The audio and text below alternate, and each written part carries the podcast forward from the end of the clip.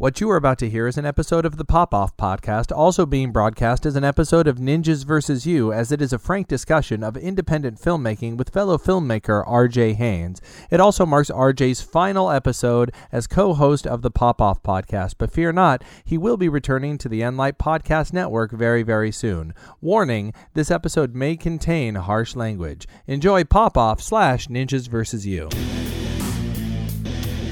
Welcome to Pop Off. My name is Justin. And I'm RJ. And today we are talking about independent filmmaking. Now, I know that this one probably isn't going to have the same kind of appeal, probably not the same amount of downloads as we normally would get with Star Wars or with the Avengers or whatnot. But this is gonna um, this is kind of bittersweet for me, man, because this is uh, something we always meant to get to. Yeah. And last last uh, we spoke, it's been it's been like three weeks since we put one of these up. Yeah. Um, we were like, hey, let's do Lord of the Rings next, woo! and, and it seemed like we had all the time in the world. Yeah. Um, We were so young. uh, but it turns out uh, that um, with so much going on, that uh, the three four weeks we had left got away, and now um, you're leaving, dude. Yeah. Where are you going? I'm going to Los Angeles, California. Why are you doing that? I'm doing it to uh to live the dream, hopefully. I don't know. I'm going over there. You're gonna be a hooker? yeah. You're gonna do work porn? the corner.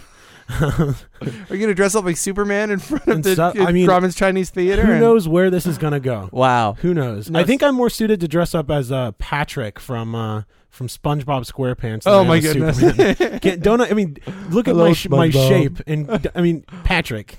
I think uh, you know what I, I think you you you in, in truth you've probably lost a little weight since you since I, we I started. have, yeah, Thank you yeah, for so- noticing that. I think This is this just li- became awkward, man.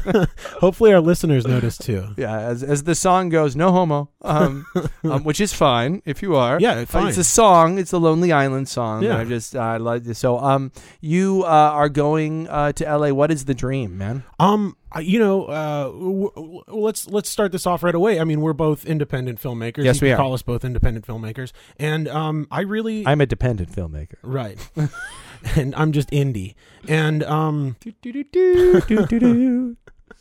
uh, well, you know, I, I really like writing, you know, and uh, that whole process of making this film over the past couple of years, I've discovered that's Yeah, what I and really we've dig doing. we've talked about this too. The film is Kidney Beans. right, yeah. And what's the website for that? uh, www.kidneybeansmovie.com. Which we just watched. yeah, we just watched Kidney Beans Uh, together. we just had a, uh, a a pretty in depth conversation about it, about Mhm. um about what we liked and and critiques and all that sort of stuff. Um, uh, and the bottom line, as far as I'm concerned, this is honest, is that I feel like it's uh, I, I feel like it's a it's a great story about something really cool that you did.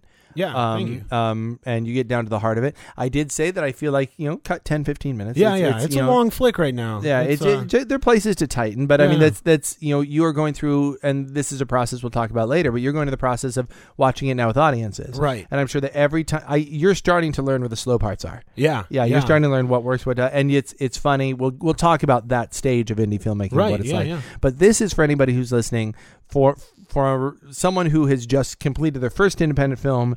Um, for me, who I I guess technically I've just completed my I'm just starting my fifth right. and my third that with the intent with my my third professional independent film Right. that that has a full expectation, not even intention, but expectation at this point that it's going to be distributed. right. So so like a conversation between where you are and where I am and what you know what you're discovering that I've discovered before and and and you know and both of us realizing that we a know nothing and and and b know um, everything. well and b also haven't the one thing we neither of us learned I guess is the is is the lesson that the world tells us which is that we can't do this right. you, you can't make you can't do this this is something you can't do and we both kind of went what What? It's it's fun. what do you mean? We just did. what, what do you mean we can't? We do it all the time. Um, yeah.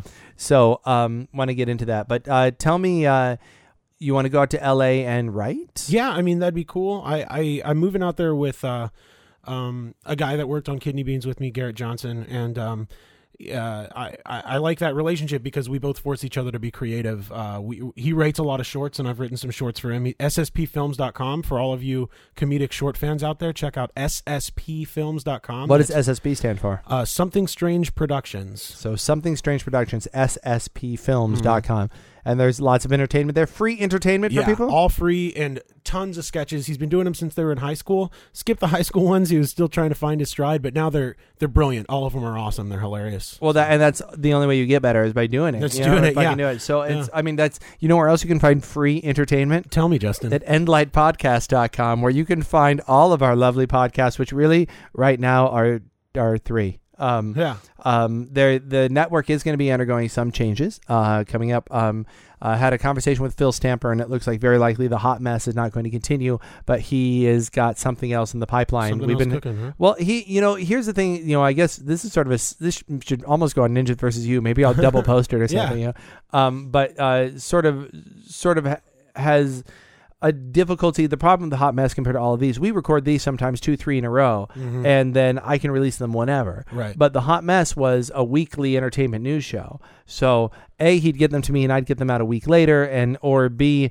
You know he can't record them ahead of time because the news changes. You know Right, the night Whitney Houston died, he could have recorded the day before all about entertainment, and it would not have been something that is releasable Right. 24 hours later because stuff is always changing. Yeah, yeah. So um, he's got something very geek centered in mind. Um, and uh, we also have another new podcast that we're talking about starting. Tell me what that's going to be like. Right. Well, you know, I am leaving this state, but I am not leaving the N Light Podcast Network. Um, myself and uh, Garrett, who I was just talking about, we're going to have a podcast that kind of follows our uh, struggle to survive in Hollywood and try to pursue creative uh, careers. And it's going to be called Garrett and RJ Go Hollywood.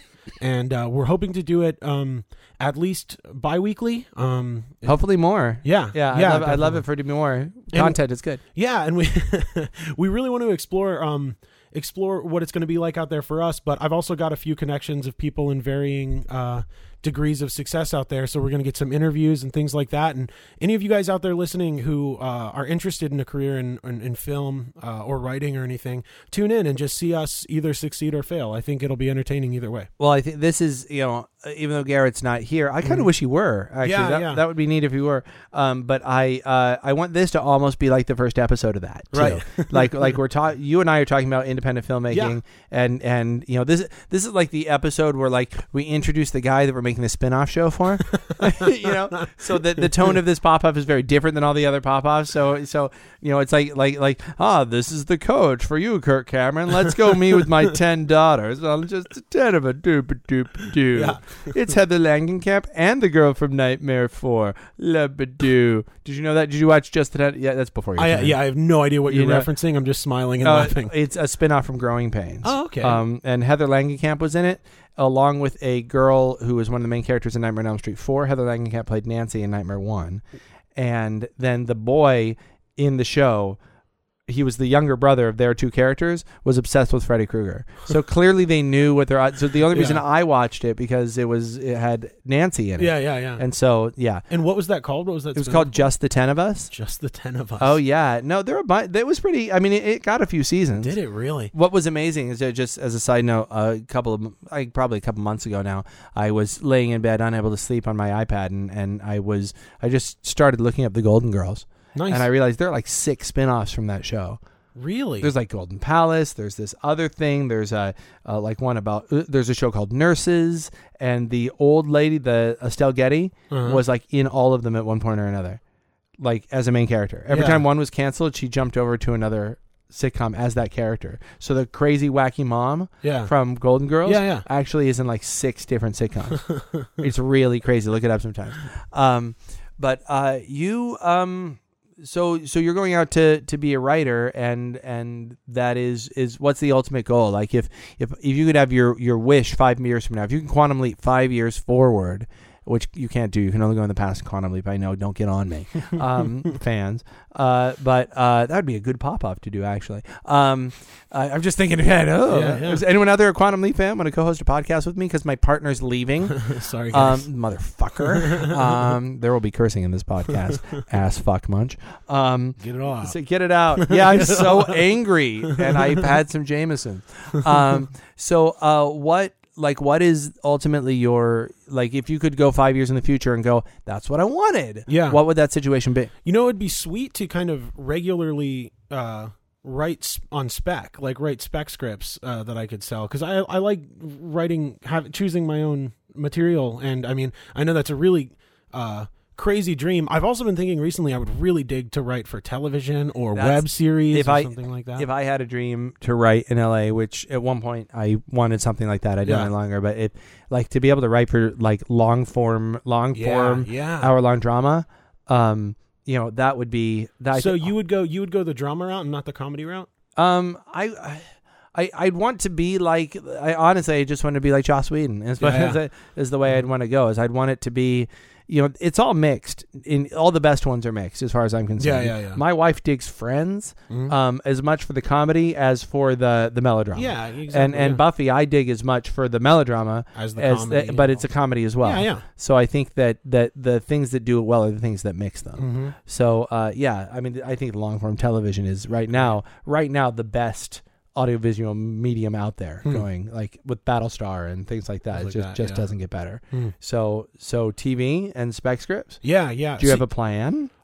What's your plan? my plan? My plan. Uh, I, that's a tough one, man. I don't have. Uh, I mean, where does one start? Yeah, uh, and that's what I'm trying to figure out. I've got a, a few connections, um, like I said before, out there, and uh, I don't know, uh, varying degrees of success and things like that. And what I've learned, I have a I have a cousin out there, um, James Kenny. He's a singer. Check him out. I don't know what the website would be, but James Kenny. He was on X Factor this year. Actually, got pretty far. Um, Really? so yeah, well, James has been out there for a really long time trying to make it as a singer, and uh, what we've all our whole family's learned about it is you can get a lot of pretty awesome leads, but sometimes they just don't go anywhere. You know, it's it's honestly like a right place, right time. So I'm going out there with a few connections, but. Uh, no really high expectations not expecting anything to be handed to me it's going to go out there and i'm going to try to make opportunities for myself um, so we'll see how that goes uh, just write like crazy try to find a maybe a, a decent nine to five just so I can pay rent. Yeah. Um, and then just do what I love to do the rest of the time. I had a friend who I have a friend who's still out there named Tom Antonellis actually, and he he said to me once that the way to make it in LA is to stay there. Mm. That's what Yeah. he said. He said he said that what happens there are a lot of a lot of people who are there in year one, and then a lot of very angrier and and slightly more arrogant people who are there in year two. Yeah. Um, who just like ex- I, they get to the end of year two and they're like, we expected it to go further than this. Right. said- But he said that that that at least he wanted to do production at the time. He's now doing comedy. It's really really really funny. Huh. Um, but that by year three, um, he's actually the reason that all my movies say a motion picture by, and I won't say film Oh, really? because it's he. one- At one point, I said I wanted to, that I the one of the things we'll talk about what I just showed you. But when I showed him that, he said, "Well, that's not a film. It was shot on video." Mm. He said you didn't ever have to worry about film stock. You didn't have to worry about about you know. He said he said the option, the way you shoot a video is so different than the way you shoot a film. yeah, yeah. That that when you say that you're doing a film, you're talking about cutting and you're talking about you know chemicals and you're Yeah. talking. He said he said there's a whole other aspect you're not thinking about. Mhm. And he wasn't a dick about it, but he was just like he was like, you know, I would be careful about about, calling it a film because some people will be dicks about it. Right. And ever since then, I've started just going a motion picture by. Yeah, yeah. Um. So anyway, side note. Um. but he's been out there for a while and now is you know sort of you know starting to make his way. Um. Or at least he was last we checked. Maybe he's not there anymore. I don't know. Um. But I have a you know a bunch of friends out there that you know you just struggle and struggle and struggle and struggle and it takes these connections, these right place, right times. Usually take a few years Right. to build up. Um. And usually the people who've been there for like two years never get it. Yeah, yeah. Um, it's just really interesting. It's like you know when you go and you look, look at George Clooney, right? Wouldn't all actors love to go out and be George Clooney? yeah, yeah. And you go realize that this is a guy who was on the facts of life, Yeah. and it was canceled. No one ever knew what happened to the Uh-huh. dude, you know. And and and you, you you see that you know Matthew McConaughey was in Texas Chainsaw Massacre four, Mm. and you know, and you just see like all the like the shit that people had to, to do through, yeah, and, yeah. and you look at the, the years on those Yeah. and you go there's there are these very very very lean years for a while that if you look at Mhm. people's imdb and you Yeah, go, yeah. they were in some shit Yeah. before finally you know it took off And you know, it's interesting. Maybe that's why you know we dig success stories like uh, Robert Rodriguez or Kevin Smith, two guys we're probably going to talk about during this podcast. Is just because they didn't have to go through that. They went through some shit. Like they had to go through the shit of independently uh, shooting a film. You know, and that's like that's enough uh, difficulty right there. But maybe we enjoy those stories because of this notion that it could happen. Like it could happen without having to stay in LA for three years and be a waiter or something. sure but but on the other hand i mean like even looking even looking at kevin smith right if you look Mhm. at him and go it's easy to go you know Cinderella story. Right. But the fact is, is you know, here's a guy who who it was you know a couple of years after he finished Clerks, right. and he had to go to a bunch of like, festivals and was rejected. Was even rejected by the Weinstein's Yeah, yeah. until finally they got a second look at it and and they dug it, and then was given a second film, and it was Mallrats, and it Mhm. failed yeah, yeah. and really and rap. and and it got a bad rap. And he, I mean, this is a guy who was given a millions of dollars of budget Mhm. to make Mallrats, and then was basically after its failure was told, "We're not giving you that anymore." yeah, Here's you know he's able to scrounge together enough enough money, I think like three hundred thousand to make Chasing Amy, jeez, yeah, which is where he then showed how much he had grown and how much talent he had. yeah, yeah, yeah. And then it's only after looking through the prism of Chasing Amy and Dogma that you can go back and look at Mallrats and go, and see the yeah, yeah. actually, this is kind of there are parts of this that are kind of brilliant. yeah, yeah. You just got to look past the parts that are very amateur. goofy, yeah. Um, and and so even then you go that that's a we're talking a seven eight year process before he was that's true. the that's true. Kevin Smith. You Yeah. know, he was a guy who'd made a couple of movies, but I mean, outside of the, you know, he and he did have some money. They were giving him millions to make it, yeah, but I mean, out outside of the studio system and the kind of more money he had, he was no different than let's say I am. Mhm. Like I've got two distributed films. yeah, yeah. You know, you can get my films on DVD, you can get his on DVD, and nobody was seeing either of our films either way. um, but it was it was on the third film where he really you know showed his stripes and chasing Amy, you know, thrust him back into the artistic limelight, Right. and then you know from then on out he could do what he wanted. yeah, yeah, Um, so there were there were times that that homeboy there had to struggle. yeah. So that's true. even what we consider to be Cinderella stories are you know There's a lot more details that went into it. yeah. Well, I read if there's a book an independent filmmaker should read, it's a book called Rebel Without a Crew. brilliant. Yeah, It's a great. I mean, I'm sure you've read it. I'm I sure- read it. I read it right before we started production on Kidney Beans. And, Actually, and if you read the the legal shit yeah, that that Rodriguez was going through trying to get El Mariachi sold, Mm. and how you know the bet he was. I mean, his career was made by his sales agent. Like his sales agent, if you read, there's this whole thing where like his sales agent, like he almost just got like accepted this terrible deal, and his sales agent started a bidding war for him. yeah, and and you know and through that he was able to get what he needed to do to make Desperado. And even then he was given the opportunity to make something. It's not like they said hey you get to go be Robert Rodriguez now. They were Yeah, like, yeah, yeah. like here okay. See what you do with let's some see what you do with a little bit of money and see what goes on and we'll see what happens. Yeah, um so even then he had to prove himself so I mean it, it could have gone a very different way yeah, yeah. um So, so, so to answer answer your question, that's what that's my plan. That's what I'm going to do out in Hollywood. to be Robert Rodriguez just be Robert good Rodriguez. that's good just blow up. shit and have people walk away slowly from it Yeah. as gas cans explode um, or or make kids movies in your garage, Yeah, um, uh, which he does, man. yeah, yeah. Spy That's Kids true. three, I Yeah, think yeah. the I think most of Spy Kids three was done It's on right the green garage. screen in his garage. That's awesome. I those flicks are fun, man. You I- just got. I saw you just got two, right? Is that was that the one that you got? Oh, in that? oh no no no no sir, oh no no no no sir, no. no. Um, my son, my five year old, Uh-huh. is a Robert Rodriguez fanatic. With between uh, shorts and we uh, have shorts. Uh, well, nobody nobody has shorts. Sure, yeah. nobody knows shorts exist. We just saw shorts last week for the first time. How was it? I wanted to. I it's wanted to good. see it. It's really good. I really liked it. Yeah. Shorts. Um, we have Shark Boy and Shark Boy and Lava, Lava Girl, Girl, or as I like to call it, Team Jacob and Lava Girl. um, uh, uh, and we have all four Spy Kids movies. Nice, Um, and we saw Spy Kids four in the theater. nice. And yeah, no, it's it's he's obsessed with any film made by Robert Rodriguez now. That's awesome. So he's a big Sin City fan. Um, kidding, kidding. It's a great, great kids film. Yeah, sin kidding. It's a comic book movie, right? Yeah. It's, it's like it's got Kids color. like but- comic yeah, books. They like comic books. It's fine. It's got it's got Frodo. He's good. um, so uh, so yeah, so that's that's what you're going to be going to do. Um, and uh, I don't know. I I look forward to that podcast. And oh, there now you know you're on the Unlight podcast. Network. with the buzz. With the buzz, that's my other co-host. yeah, when you leave, it's just gonna be me and the buzz. And the buzz. what do you think, Buzz? and the buzz totally doesn't find you funny. It's At not a very good sidekick. Damn it, Buzz. um. Uh. So, like, in terms of indie filmmaking, uh, we uh, I just watched uh your first film. Yeah, It's way better than my first film. we, we watched your first film. We watched my first film too. Yeah, Um, and I gave you my impression of your of your first film. I feel like there's that, that it's really good. That there's there's good stuff in there. That there's cutting, uh, cutting to do. But that's you know that's the phase that we're going to talk Yeah, about yeah. at the end. Um, but what uh what is like what has your experience been so far? Like with having made the film. You just had your premiere, right? Yeah, we had a we had a premiere for it. Uh, I guess it was a couple couple weeks ago, and um, it was awesome. It was an ideal audience. Um, at this theater, we had uh like probably two hundred and some people show up. Um, Sweet. yeah, all Charge admission? actually no, we made it perfectly f- completely free, but took donations for film festival entries and things like that. So Did you make some money? um, I did. Yeah, we made. Yeah, it w- Did you sell DVDs?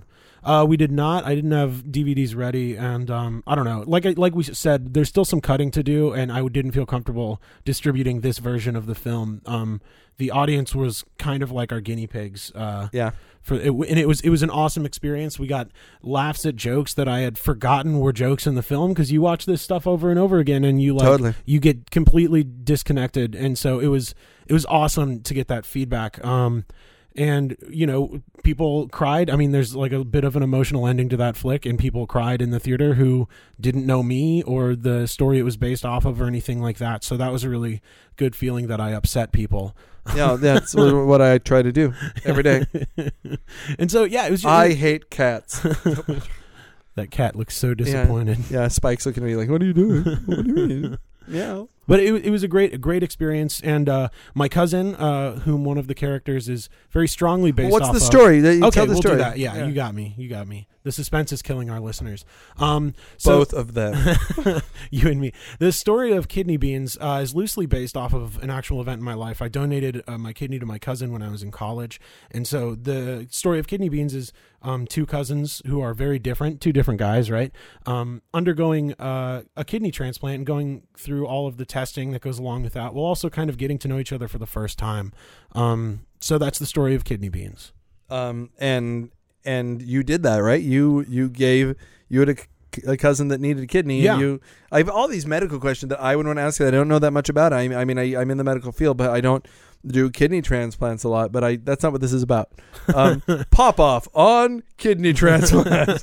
they were just doing Star Wars, and now they're talking about kidney transplants. I thought this was a movie podcast. um, uh, but I mean, that's it's such a personal story. It must be very hard for you to to like have to change the story for cinematic reasons, Yeah, and which, also yeah. as a filmmaker to maybe cut parts of the story that were real because they weren't cinematic. Right. Yeah. It's it's interesting because um I don't know. Uh, we did add, we did embellish a lot because we had to to make it more interesting, um, and add some drama and some conflict. Um, but it, it it was a strange experience altogether because even though I was kind of getting disconnected from the source material because you're shooting at like seven o'clock or like six o'clock in the morning, or sometimes four o'clock in the morning, and it, you just it's it's grueling, and so you can't help but get disconnected. Um, but then every once in a while, the younger cousin, who's loosely based on me, is uh, wearing my backpack or something like that, and Yeah. all of a sudden that connection comes back in, or there's a very heartfelt converse, conversation in the film that's very serious to a, re- a really close to a very serious real life conversation that was had, and that was emotional for me to watch. And um, it meant a lot that my cousin Brian was able to come and watch the movie at the premiere. He had been pretty involved in the whole process, and um, yeah, I mean he he dug it and w- told me he was also reminded about a lot of the uh, things that actually happened. So I don't know. In a way, I, I want a lot of people's approval, but the approval from Brian and his parents was more than enough, I think, to uh, justify making the flick. Um, I also um, am having a major independent film thing happening for Yeah, me yeah. right now. Um, uh, four days ago, uh, we started production on Ninjas versus Monsters, um, which is also big. We're both having big things right now. very- in the and last that- another reason why we couldn't get together Yeah, until now um, for a podcast. Yeah, and really, why like when I release this, I'm going to get a lot of shit for having gotten together and done a podcast because there's so much to do. Um, but I mean, this is you know, a- as you know, rolling into production, even even on a on a on a drama is Yeah. nuts. To go here we go and go, Yeah, yeah. and it just becomes it's it's hell. It's awful. Yeah, sometimes. you have to establish that workflow that Yeah. hasn't quite been perfected yet. Yeah. Um. So. Uh. So let's go back to to. Let's make this. You know what? We're we're now 24 minutes in. Uh. We've gotten very personal. Yeah. Everybody, stop listening. so for those of you who have listened and stayed with us, what? Uh. How do you make an independent film, RJ? How do you do it? Where do you start? Uh, you start with uh, with the script. How do you make a script? Well, for me, Just start writing in Word. you could. Um, I use uh, screenwriting software. What do you? What software do you use? I use Adobe Story. Adobe Story. I use. Uh, I think it's pronounced Celtics or Celtics or. Is it is it another freeware? yeah, it's Yeah. a free one. Um, Um. Adobe Story is the same people who do Premiere, and Right. actually we're recording on an Adobe program right now. Uh, and uh, and everybody knows Acrobat Reader, of course. Right. It's a free software that won't be much help to you on, after April, because after April um, it becomes paid. But it's uh, oh, it's an online software, and you write you write it online, and it's stored online, so you can go to it from any computer that you want. Because I think a problem they were finding is that people would want to write like people the the industry standard is um is Final Draft. right.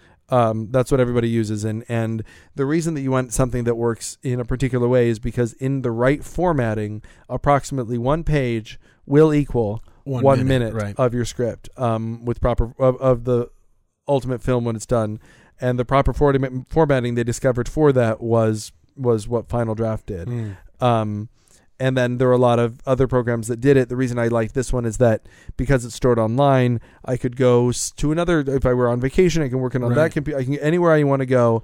I can go work on it Uh, at any computer I want. So that's why I did that. What is what about yours, Celtics or Celtics? Yeah, I yeah, I really like the program. I mean, it's uh, it's easy to use, and um, I don't know. I'm sure they're all pretty similar Yeah. as far as features. Very Uh, different than when I when I wrote my first script because you couldn't find there Like weren't a, bunch yeah, there it? weren't a Mm. bunch of freeware. I mean there was Final Draft, but that's like it's like three hundred dollars. Oh yeah. Yeah, it was nuts. Um, so you write a script. Um, uh, did you use any format to your script? Did you did you use the the three act format and Yeah. this beat has to go here and then you have to have this and the reversal is here and Yeah. then this I've I've actually done a lot more reading on the uh, subject with some pretty awesome screenwriting books since I wrote Kidney Beans, but I knew the basic, the basic standard. did, did you uh, read screenplay?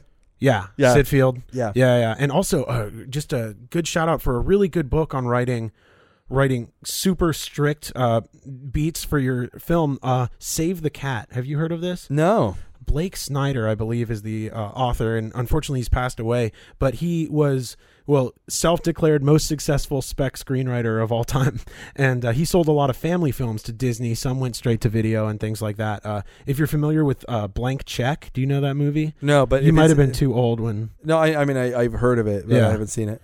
it's like a super family friendly goofy but that was his genre and he knew how to write a script you could sell and so he had a very strict formula like every five pages he has this very specific beat you have to hit and um What is that beat? well i mean each one's different you know like Oh. it's all there's this instead of just doing like the three act setup those are broken down into like 10 subsections in within each act pretty much and it's a little too strict like as a writer you feel confined Yeah, like why do you want to why do you want to do that? yeah, it's like he's writing your script for you. Um, but it's still it was a fun fun way to look at things and I might my next my next script I write might be experimentally strongly based off of his Let's uh, see how it goes. Yeah, cuz I'm curious, you know. That'd be a fun experiment to do. Yeah, yeah. So I would recommend that book. I mean, you're not going to agree with everything that you read in there, Sure. but uh really good read and easy read too. He writes really well. Um, so uh, so you start with the screen your your uh, your script. Um, I would say that generally, if it's your first independent film, I would say it should be bet- your script should be between. I would say make it between hundred and hundred and twenty five pages. Yeah, yeah. Um, because that'll make your film between 100 and 125 minutes, yeah. and then expect to cut a lot. 10, you know, 10 pages. Yeah, yeah. Kidney 10 Bean script was right on 120 and Yeah, it was stupidly close to what the uh, uh, runtime of the first cut was. yeah. Like it, it's so accurate. It's so bizarre. Yeah, and well, and, and the other thing is for me, it's like I, I, you know, in order in order to be labeled a feature, you need I think you need to be what seventy eight minutes or longer, That's something like that. um, in order to be labeled a feature. But really, they want to see eighty nine minutes or longer. yeah. Um, uh, and then if you're over two hours and you're an indie film, unless you're spectacularly amazing, Yeah, and people just are engulfed in your plot Yeah. or something. Yeah. Um, also, uh, also, so you that's how you write the script, how long the script should be. Mhm. Um, uh, the advice that I have to people, I mean, it, it depends on your genre. Um, but for me, I would go write. Uh, you have two ways, you know, three ways to be successful, I guess. Uh, way one is porn. Um, don't make porn. No, It's nasty and it's not very nice. not and, very creative. and people get treated very badly Yeah. in that business, and you know, and they're all predictable and you and and you wise. you ultimately got to end up being like fairly unable to look into somebody's eyes and like have empathy for them. Yeah, yeah. yeah. I, I just I I wouldn't want to make that ever. Mm. So so where do you go from there? You either um have to make it. Uh, you have to decide whether or not you're making an independent film or if you're making a B movie or or Mm. specifically they they cross, but. um, whether or not you're making a film to go str- straight to distribution because of the subject matter, or you're looking for a film that is going to go the festival route. Right. Clearly, you are making one of those kinds of films, Right. Right. and I am making the other. that seems yeah. That Um, seems about right. Um, I didn't realize when I made Ninjas vs Zombies that I was making the other. Um, I was making an independent film. Right. Um, my film was Clerks with a zombie twist. Yeah, you know, yeah. That, that's what Ninja vs. Zombies was meant to be. And I, you know, when I chose the subject matter, I wanted it to be, you know, ninjas and zombies and all that fun stuff and, and be silly and funny and violent and ridiculous. But at the same time, you know, I wanted to have a very indie vibe. And, That's so. and- I you know I didn't. I guess we've never talked about that. But that's so. You're saying by the time vampires rolls around, you're I- going for something different. Like I you knew, get it. You, I knew yeah. what I was doing differently. That's actually that's noticeable watching the two Yeah. films. Actually, the first one was. Clerks. The first one was meant to be like Clerks. Yeah, yeah. It was all meant to be about me. It was about to be being disgruntled, becoming 30 years old and being disgruntled with your life not going as you thought it was going to go. Yeah, yeah. And then having an outside force, basically wish fulfillment, and you get Yeah. to go fight a battle and be, you know, be more than you could be. Yeah, yeah. It's the Peter Parker story for Dante and Randall in Clerks 2 nice. and then that's that's specifically Yeah. what it is. Um, and what I realized um, when I went later is, I, is that it's very, very, very hard unless your film is incredibly quirky Mm. to get noticed um, in the horror genre in a legitimate film festival. right. Um, unless you really have a twist or your film is absolutely incredible, Mhm. which Ninjas vs Zombies is good. I like it. It's Yeah, yeah. fun. It's not incredible. It's not. You know, the, people don't walk away from it going, "Holy shit!" That's like nothing I that, ever. that would've- has yeah. changed my life. Right, right. You know, or that was the scariest thing. The Ninjas vs Zombies is not the most anything that anybody has ever seen. Mm. It's not the dumbest. It's not the worst. It's not the best. The scariest. The funniest. The most enlightening. It's not. It's very. It's pretty good Yeah, yeah. at all of it. But it's not so unless you're really, really, you know, what Clerks was is it was it was daring and it was you know very, very, very good at this thing that it did Yeah. and that got it its attention. But you know, I I didn't realize that that I tried to make it all. It was all different things. Had I shot the entire thing on on a camcorder and made it incredibly scary and bloody and insane, yeah. then it might have actually done okay in legitimate Right. film festivals. Well, this actually brings up uh, a point that we should probably hit next. Yeah. Is since you're doing this independently on your own, raising your own money, you have to write within your means. Yeah, well, I want to. Yeah, I guess I want to talk about that. The reason the the reason I'm mentioning all these things about festivals, Mhm. um, and what you're doing at the end is that you need to know what you're writing. Yeah. and why you're doing. If you're making a film because you you desperately want to just express yourself artistically and you have the money to do it, um, do it. Go, man. Yeah, yeah. And maybe something you know, th- maybe something amazing will happen to you. Um, but if you're taking other people's money, you know, somebody if you're getting inve- especially investors now with Indiegogo and Kickstarter, and we'll talk about that yeah. um, you can go another way and and not necessarily have to pay anybody back Right. and you can do things for artistic reasons but if you're taking investor money you know these people expect to be paid back so when you're writing know what you're doing why how you're intending to get your money back um, because if, if people have invested in your film or if you're maxing your credit cards Yeah. you know if you have your deeply personal story to tell make you know aim for the festivals and if you don't then aim for Right. you know direct distribution because it's going to be really hard without a really good hook or a star yeah. to Yeah. get that distribution unless you are either and here's where I get very specific children's or like fantasy horror or d- dark horror um or um or something very genre specific you have to be niche yeah. in, in order to get that especially at our level you know my, my n- the new film is costing $15,000 to make yeah. you know at that level if you're if you're under let's say under $150,000 for your film then then you have to either go niche or you have to go art. You went art. Mm. I went niche. Um I didn't realize what I was doing the first time around. Second time around I realized what I was doing. I was like okay I'm just going to write for what I'm doing. Right. Right. um so when you're writing know what you what you did. Know And I think something that's important to point out is a lot of people could hear that and be like,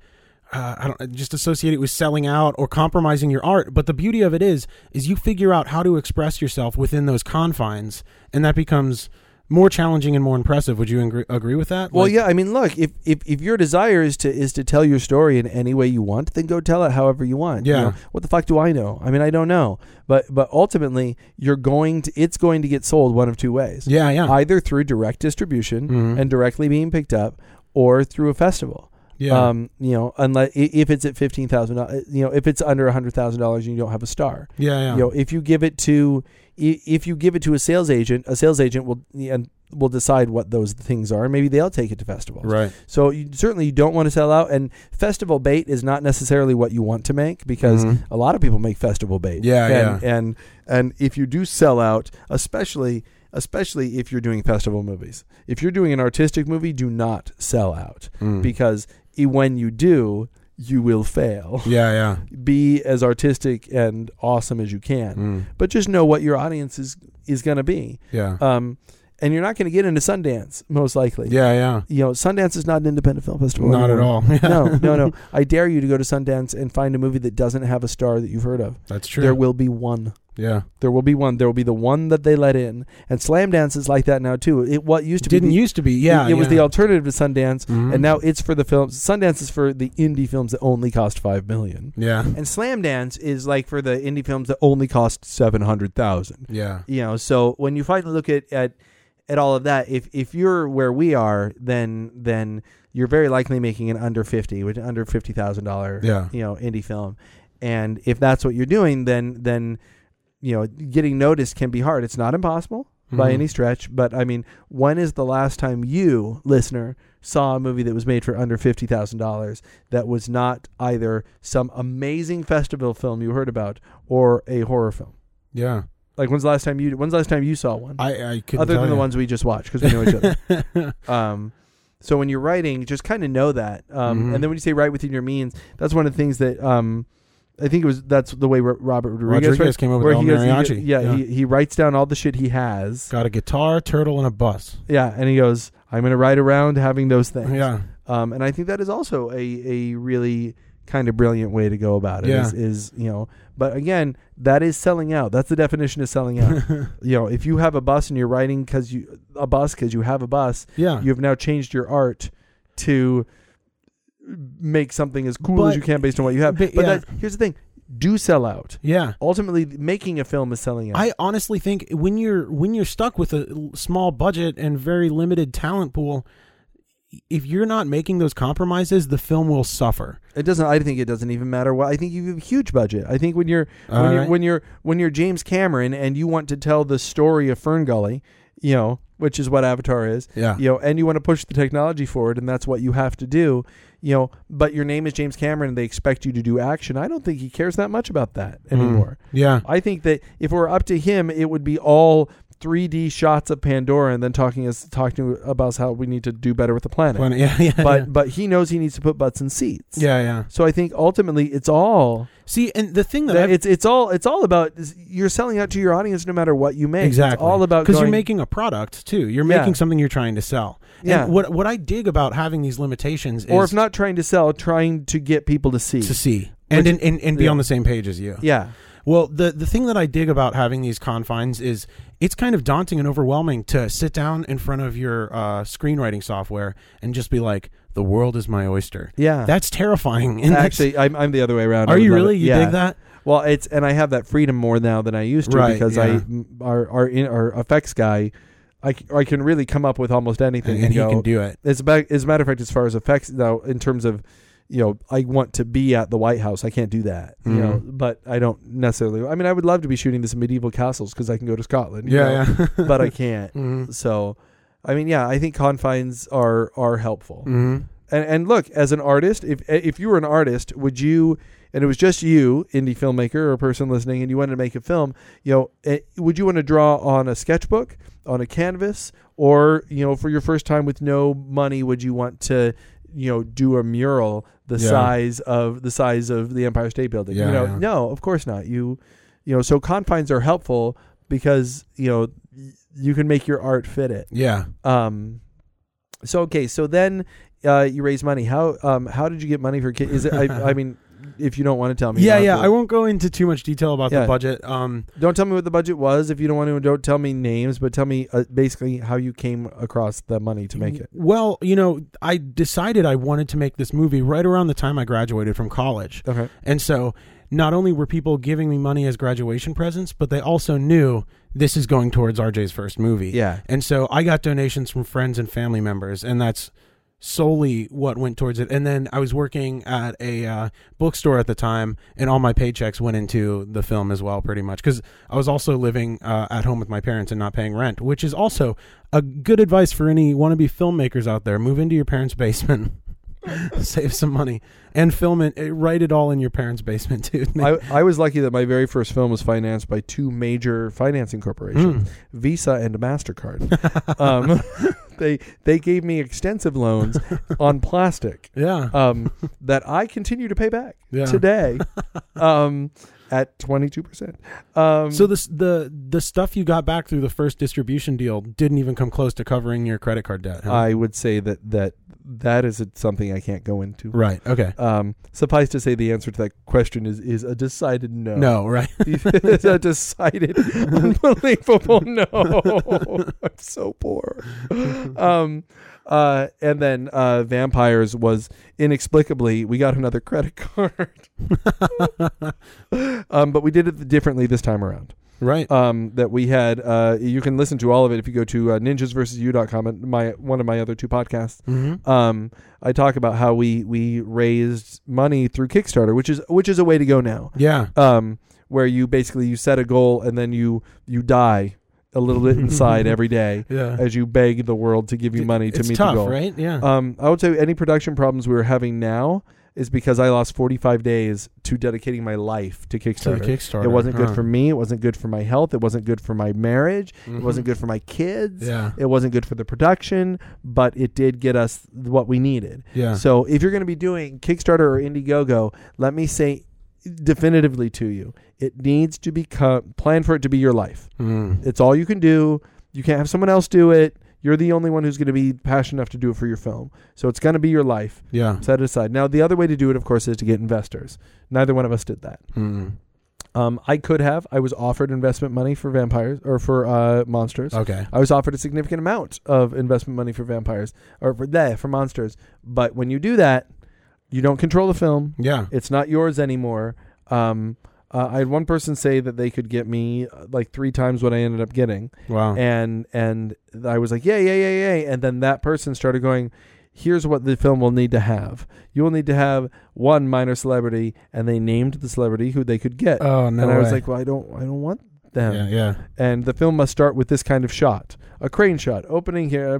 What a strange I don't want to. Yeah. It was no, they were they were dictating. Shut. They started going. We're not going to tell you how to make your movie, but here's your cast. but here are all the things. Here's your shot. Here's what it needs to have. It needs to have at least one scene. They were like, it needs to have one scene of nudity of at least 20 seconds. um, and, you know, all three of the films have a brief flash of nudity in them um, because it does, being, being able to put that on the box yeah. sells copies. Yeah. Um, but in you know in the case of these films, we like we made our each time decidedly non-sexual, decidedly non like very like we're talking like literally one second, um, and not exploitative. That was like those were our rules. Like Yeah. we, it has to be usually a joke. In the third one, it's actually something that really serves the story in a dramatic way. huh. Um, but uh, in any case, it's not more than like one second. Glimpse. Yeah. And that this guy was like, nope, 20 seconds. You need a 20 second tit shot. And, you know, I'm like, you know, so Twenty seconds of uh, need a nipple. well, and the thing is, ultimately, you know, if someone is holding the purse strings, and the way that they wanted to, that this person wanted to do, is like, so what's going to happen is it will go through me. I will be credited as producer, Uh, and you will receive checks. Um, Oh. and and every week we will you will get a check for X amount of dollars.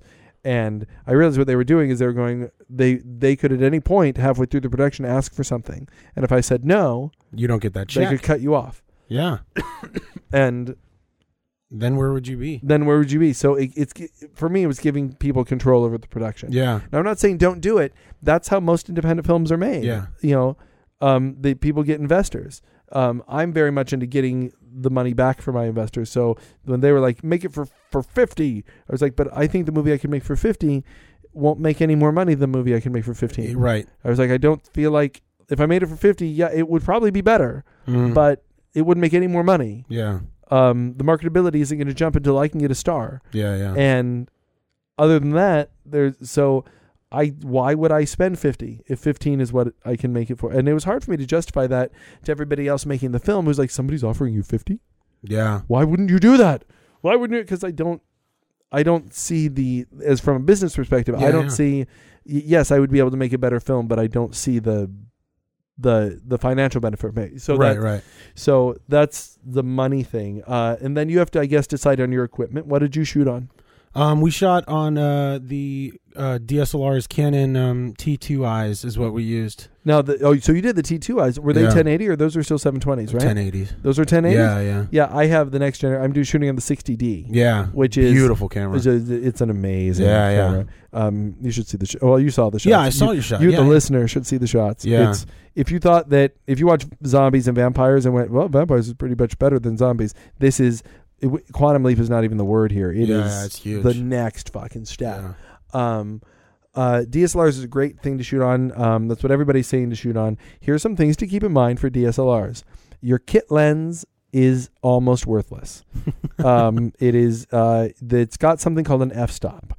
The f-stop on your lens is is is essentially the lower the f-stop, the more the less light it needs to get a good picture Right. um, I I would not want to shoot on anything that had an f-stop lower than than three. Um, and the kit lens I think is like three point five to like five something. Yeah, yeah. Um, I got a 50 millimeter prime, which uh, I'm not shooting on as much as I wanted, especially for the action, Mm-hmm. because one, I know somebody else is shooting on the 50 uh, prime. Two, um, I got a uh, there's a great lens that it's not as good for pho- photography. Um, Canon makes the best lenses for Canon for photography. Nikon makes the best lenses, period, for Mhm. photography. Um, but this isn't photography. You're shooting in a much less detail than your average picture. Yeah. So the frame of a movie, a 1080 frame, is like a like a, a tenth of the resolution Of that, that of the photo that you would get. And so I'm not worried about the lenses being spectacular. The lens my go-to right now is a uh, is a Tamron uh 17 uh 17 to 55 Hmm. 17 millimeter 55 uh uh, and the f-stop stays constant. The problem with the zoom lens is that as you zoom, the f-stop goes up. So when you zoom in, it gets darker. Yeah. Um, this film stays constant no matter what you zoom to. Nice. So you never have to change the lighting or the aperture, which the aperture is the f-stop. You never have to change that based on how you zoom. Is it right? So what's nice is that I have a 17 millimeter lens, or I have a 50 millimeter, or I can go to 35 because Yeah. you're zooming to what you want the lens to be, right. and you can get that lens pretty much within this zoom. It's not as good, and photographers will, will tell you, "Why would you do that? It's not going to be anywhere near as good. The image is not going to be anywhere near as clear." For what we're doing, Yeah. you know, especially if you don't have someone, you know, a professional's, you know, director of photography, which you might not if you're low budget, Yeah. to to to get you know uh like the correct focal length and stuff you know with with you know math and measurements and stuff which I don't you know my DP is good and he actually cut he can do all that stuff I just don't have time for him yeah. um this Tamron lens is my- a go-to for me it was I think it was about $400. Mm. um the Canon version of it is like 900 Mm. and is slightly better it's better there's no Yeah, doubt that it's better but it's only slightly better Yeah, yeah. so I'd, I'd say the Tamron 17 to 55. It is an f 2.8 now. My 50 millimeter is an f 1.4, Mm. which means I can shoot in the dark Right. and have it look good. Some of the awesome shots I shot. That we yeah, was just with, shots um, there. Uh, and I would say if you want good harsh directional light, um, I would go with. I have a uh, get an LED tree because it Mm. works really really well. It is a nice harsh light uh, and it's very. It, it's very stark, but if you can take another LED on the other side and throw a diffuser on it and do a nice fill, um, there's lots of stuff about lighting to get right. There's, Yeah, you know- lighting is something I was not involved in in kidney beans at all. yeah, it's I was uh, not a lighting guy. you know it's for you know this all it all costs money i mean Yeah. that's what it comes down to is you have to come up with stuff um, amazon ebay is great but buyer beware um, because sometimes you won't get your shit. Yeah. Um, Yeah, yeah. And what what's also good, this seems goofy, but this is how we were able to shoot kidney beans. Is I had friends and connections. I borrow I borrowed all of our equipment from Sure, a close yeah. friend of mine, and also um, every friend of yours that has access to an interesting location, all of a sudden that Yeah. can be a location in your movie. totally, and uh, things can double for things. Now, there's there are some issues in the films that, and we'll talk about my. I do want to. I do want to talk to you about my early stuff. Oh heck yeah! Um, but you know, certainly, you know, for most locations, you need to get releases uh, and and stuff like that. And it's Yeah. you know, if if you can't get a hospital, don't write a hospital. If you can't get a doctor's office, don't write a doctor's office. Yeah, You know, um, uh, but you can like like use what you have. Um, you know, and and don't have plain white walls if you can if you can avoid it. Um, but at the same time, you know, uh, in, in the case, for instance, in um, in zombies and ninjas versus zombies, the base I shot a lot in the basement where we are right now. But my basement is covered with Star Wars paraphernalia everywhere. yeah, It all had to come down. You can't have logos. You can't have pictures of Yeah. other movies. It's not fair use if you put it up. yeah. If you're in a if you're in a in a magazine store and a People magazine's in the background, you don't focus on it. That's fair use. You were in the location. That's what was yeah, there. yeah, But the fact is, I decorated my basement. right, So I Star Wars posters are on purpose, and Mhm. so um, one thing I did do is I hung up some blankets, some like red blankets here and there, um, uh, and that's sort of what I did. I just I needed splashes of color because otherwise I just you know. So you know there are things like that keeping your frame, but the lighting thing is is something I'm just kind of starting to learn about. Right. And you know I just thought about all the things I just said about f stops and stuff. I so, I sound a little bit like I know what I'm talking about. It's weird it's like the idea of switchable lenses is weird to Yeah. me. You know, um, uh, I, I did. Did you go to see any of Kevin Smith's talk talky things that he does?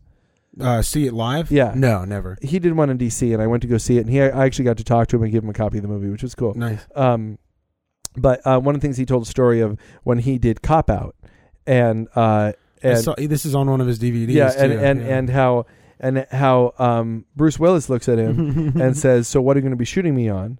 And he's like, uh, "Well, Dave, Dave, the the you know he knows. Uh, Dave, what are we going to shoot on?" And and Bruce Willis goes, "You you don't know what lens you're going to shoot me on?" He goes, oh, I, I'm not not sure. And, and Bruce Willis goes, "You've got two jobs. One of those jobs is know what fucking lens you're going to shoot me on." And that's you know that's.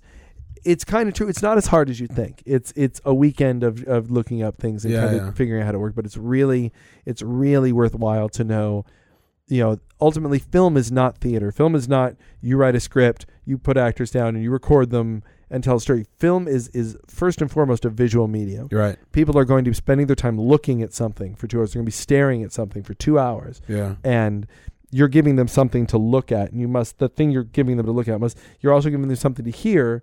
And that needs to be engaging too, but the thing that they're going to look at Well, has yeah. to be engaging, and that's that's one of the things that that I discovered from the first to the third movie that I make is I'm really trying hard to keep in mind colors and shots and Yeah, you know yeah. get you know telling the stories visually as much as I can. Um, but it's still hard at this level to just go because it's still just like I throw a, a pink LED back there. And the blue LED isn't this a cool shot with all that pink back there? And Yeah. people are going, it doesn't make any sense. Why would there be pink back there-? Because it's there. Because it's cool. Whee!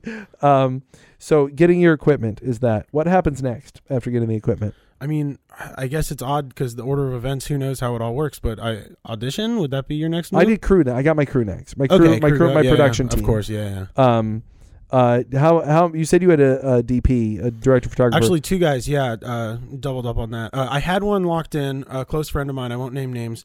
Um, and for various reasons, he had to drop out of the position. Unfortunately, this was two days before our first day of shooting. wow. Um, and two of the guys that had already been involved with the script and everything, who were going to be a part of production but didn't have the title of director of photography, both took the mantle, and that's Garrett Johnson and Eric Ronsky. Okay. Um, so that was how our crew was formed. Everyone else was uh, friends and acquaintances Yeah. uh, that came and uh, yeah, I, I, I had ver- uh, undefined jobs for everybody pretty much that changed on every shoot. Um, so maybe that's not the best way to go about No, it's yeah, but that's how it has to roll. You Yeah. know, I mean, you're and these people are volunteers. I mean, right, exactly. So, um, I, I guess the best way to look at it is is is you have to think about it like theater. And when you go into a theater, when you go and watch a play, Um, you're looking at a set. Someone built that set. The Yeah. lights that are on there, somebody designed that lights. The costumes people are wearing, somebody built those costumes. Yeah. The the blocking, which is where people stand, somebody figured that out, and it probably wasn't the actors Yeah, yeah. um, uh, the um, the music that you're hearing and the sounds that you're hearing, somebody came up with and designed that, and those people had people helping them. yeah. And then there's somebody who is, was the play is running, called the stage manager, who is who is off on the in the wings on the side, who is directing what's going on on the stage, and the director is watching the show to tweak from show to show, Yeah. um, or at least during rehearsals to make sure the show is exactly what it needs to be. And you have someone in the back, an assistant stage manager, that is basically running and telling all the actors what to do because the stage manager is on the side of the stage watching the play, and there's Right. somebody operating the lights in the booth, and there's all these people that you never see when you see a play. When you applaud and the actors point their hands out toward you, they're not saying how great you are, audience. They're pointing to the guy in the sound booth yeah. because of how good they are doing. Um, and so when you keep that in mind, you know, a lot of people feel like, oh, I'm going to get a camera, I'm going to shoot people, you know, with my camera, and I'm going to do auditions. But getting your crew, you know, you need someone to hold the camera if it's not going to be you. In, Yeah. in my case, I won't let go of the camera. Um, uh, that's why it's a two camera shoot because I got a DP and then You I shot Yeah. I shot my stuff too. yeah. Um, you're going to get a uh, you know a, a guy to run sound. You do not use the sound cam the the sound on camera. Every move you make is going to be heard. Yeah. And the one thing that won't be heard well is the actor. It means you got to have somebody with a boom. You have to get a shotgun mic, which is a mic that can only get things in front of it. So it's basically a long stick that when it's pointing directly at someone's mouth, it sounds like this, and when it's not, it sounds like this. yeah. So right now I'm speaking. I'm the same. I'm next to my mic right now. I have not taken my mic farther away from my mouth at all. It's just pointing in a different direction. And just by turning it toward me, the whole thing changes. And that's so you need one that. But there needs to be a guy to do that while you're Holds the boom. hold, mic hold the boom mic. yeah. You need to have someone called a PA, production assistant, to go make sure that everything can get you the shit that you need to get. When you need to get it, a gaffer who makes sure that the lighting's right and that there's not too much. You know, you're not blowing out somebody with too much light. I mean, Yeah, there's yeah. there's all these all this shit that, that that you need. So I'd say something your crew to plan everything out ahead of time, Yeah, All- important. and also to help run auditions because it's very easy to get myopic in your casting. Oh my gosh, yeah. Um, talk about your audition process. Um, we auditioned through a local community theater. Um, and I've done shows there. yeah, and uh, we got about oh, we got about uh, forty mom- or fifty. My people. mom works on the board there. We- Yeah. So go we got about 40 or 50 people to come out, which was cool because it's not a huge cast. I mean, we've got a lot of extras, but the cast of Kidney Beans isn't massive. Um, and it was it was odd. I think I talked to you about this. Is we posted it in a local newspaper and posted it on the website of the community theater, and those things got reposted to various like Yeah. actor websites, and I was getting emails from SAG actors. Well, Kidney Beans was going to be a strictly non-union Let's, show. Let's talk we- about what this means. Yeah, Let's talk about SAG a little bit. Um, from an actor now. Now you should you should address it. Well, all, all, all, all, the elephant in the room is that I'm a member of SAG. yeah, yeah. Um. it shows. Uh, great, thank you. Um.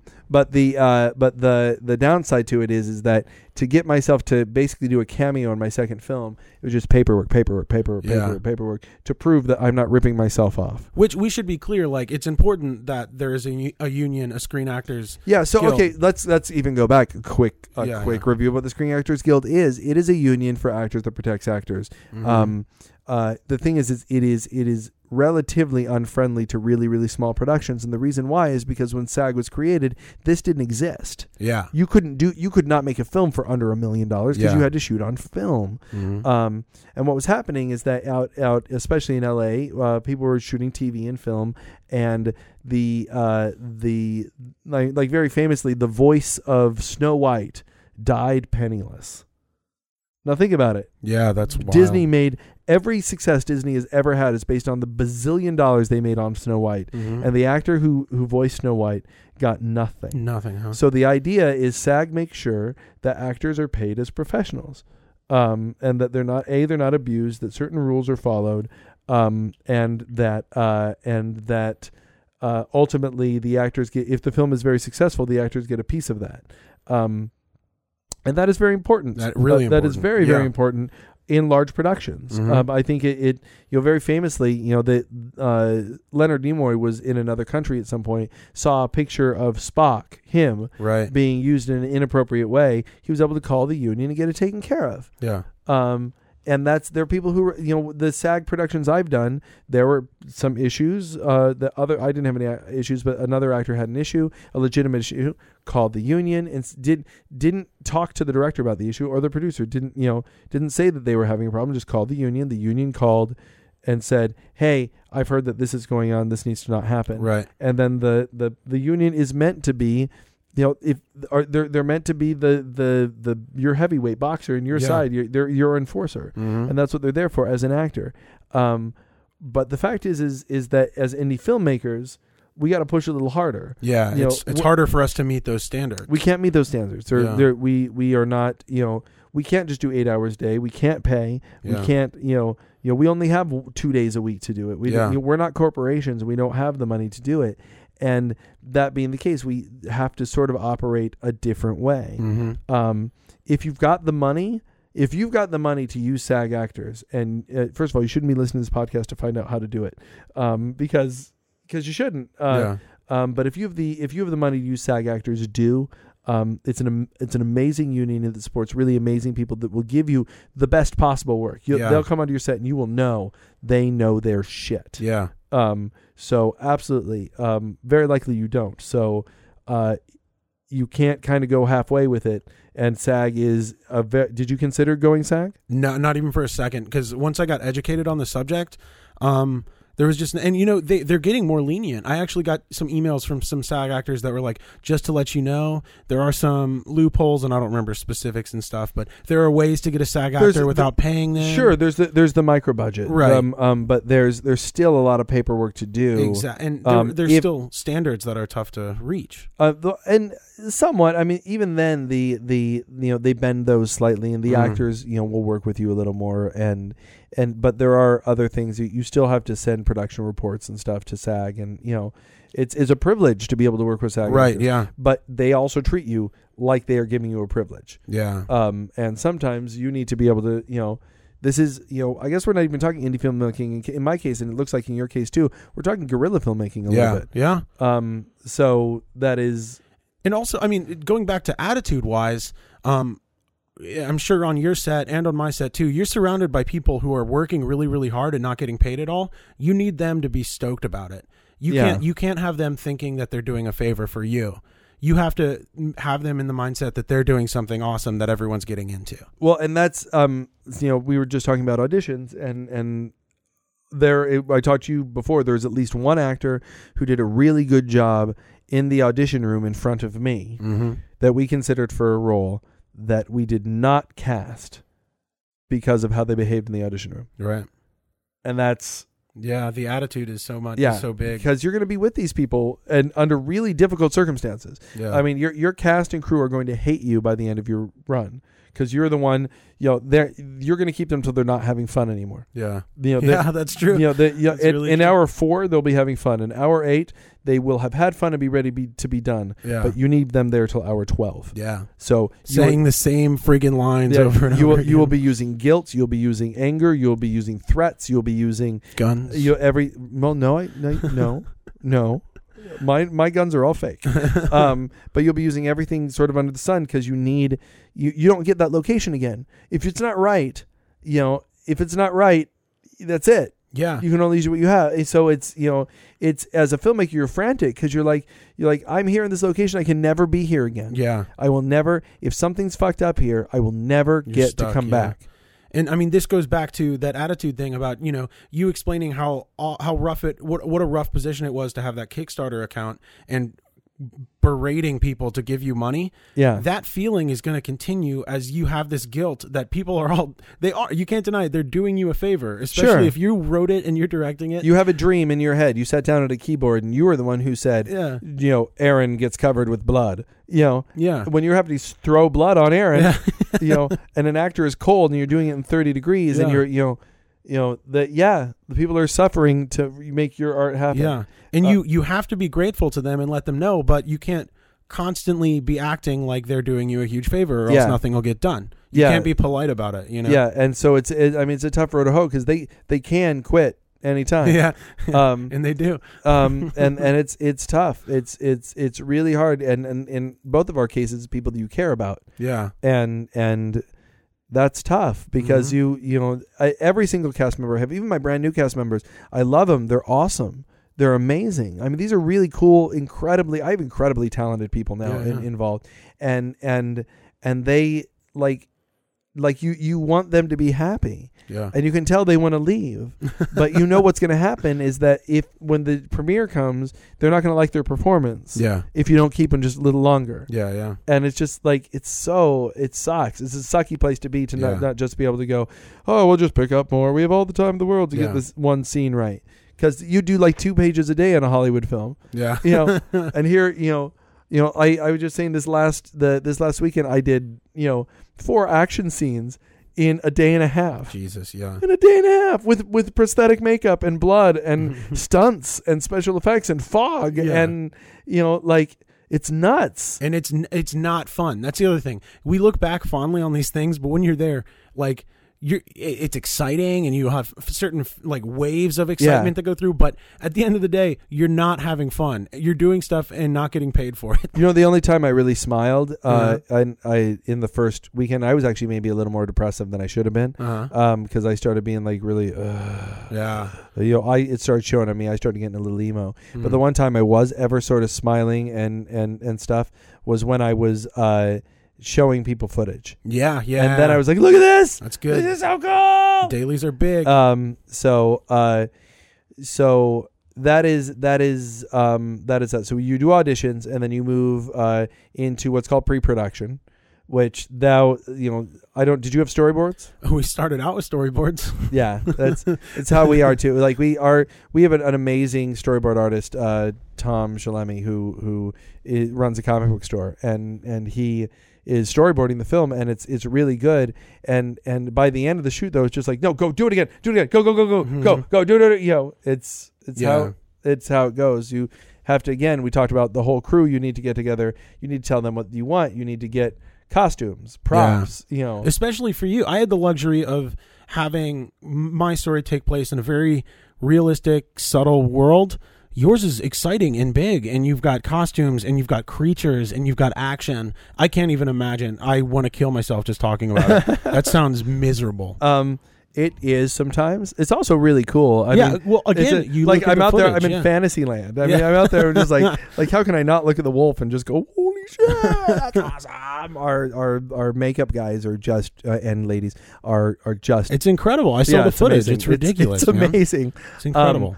Uh, but uh, the it's still in a realistic place though. I mean, I'm sure you look at your film and you you see places where you're like you got a hospital. Mm, You know, yeah. and that's awesome. yeah. And I, I wish I couldn't. I work at that hospital, and I couldn't get that hospital if I tried. yeah. Um, I mean that's astounding. But at the same time, I'm sure there are times, just like there are for me, that you look at places and you're like, I was not able to get X, and so Yeah. I just had a room. Yeah. You know, and that's, a you know- room or a parking lot. or, Yeah, you know? you know, and so ultimately, you you you have, you know, it, there's always that. There's always what can I get? What you know, you got in a school, you got a computer lab, you Yeah. got a, you know, you- there are things that are that I couldn't get if I wanted. yeah. um, and that would be you know that that is something to to consider you have to do so that's all pre-production and that you know for me we took you know six weeks of pre-production Hmm. um, and then you go into production Yeah. okay, let me if let you me could see the face i'm making right now let me throw this little philosophy out there that I kind of I it's I felt this way when I was doing student films in school Yeah. and then it was it was just solidified during Kidney Beans is I love writing and I love Yeah. casting, I love dreaming about the movie. And so i love editing I love editing as well. So here's the, here's my philosophy. Writing is creating the story, Mhm. you know, and it's all you.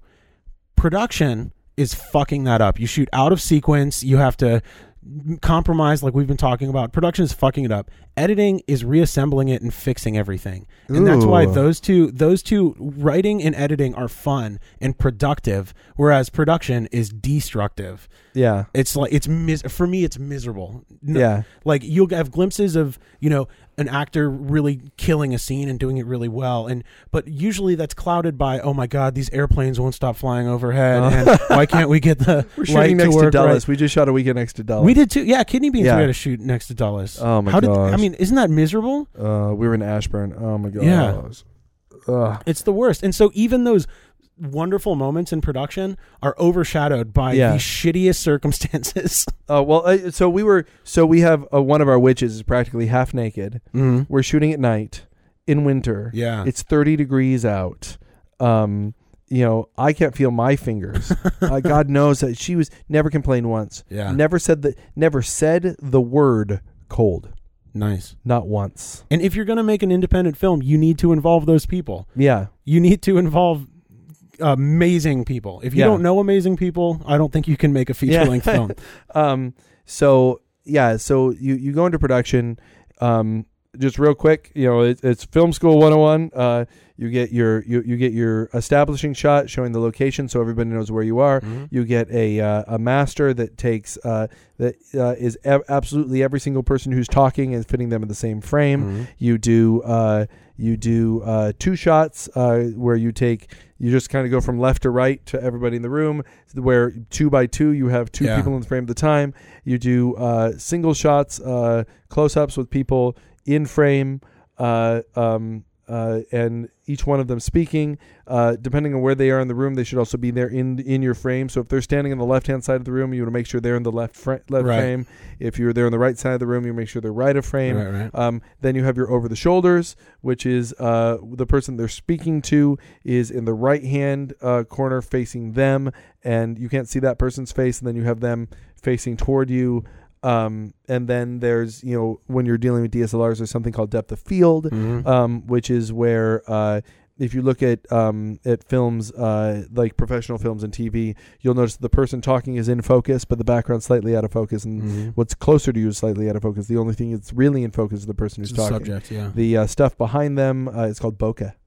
Bokeh. Bokeh, B O K E H. Maybe it's Mm. bokeh, but it's it's it's yeah, and that's you know you you want that to be you know kind of as photographic and cinematic as you can. Right. Um, and so you get all of that, and then there are what's called cutaways, um, where if somebody's picking up a phone, you want to show their hand grabbing the phone Yeah. and bringing it up. And those, I mean, that's that's the nuts and bolts of your scene. Yeah. Um, So and- why storyboard? You got Um, you got it all figured out. well, if, in a talkie film, you know, it's it, the reason that. Well, I guess maybe storyboarding is even more important yeah. because if you only have eight, those, you know, what eight shots I just Yeah. named, it's It going to get really dull, really fast. Mhm. Um, and you know, so you want opportunities to do dolly shots, things that move. Yeah. You know, if if the scene's getting more intense, you move one direction. You Mhm. you know, there are ways to evoke, you know.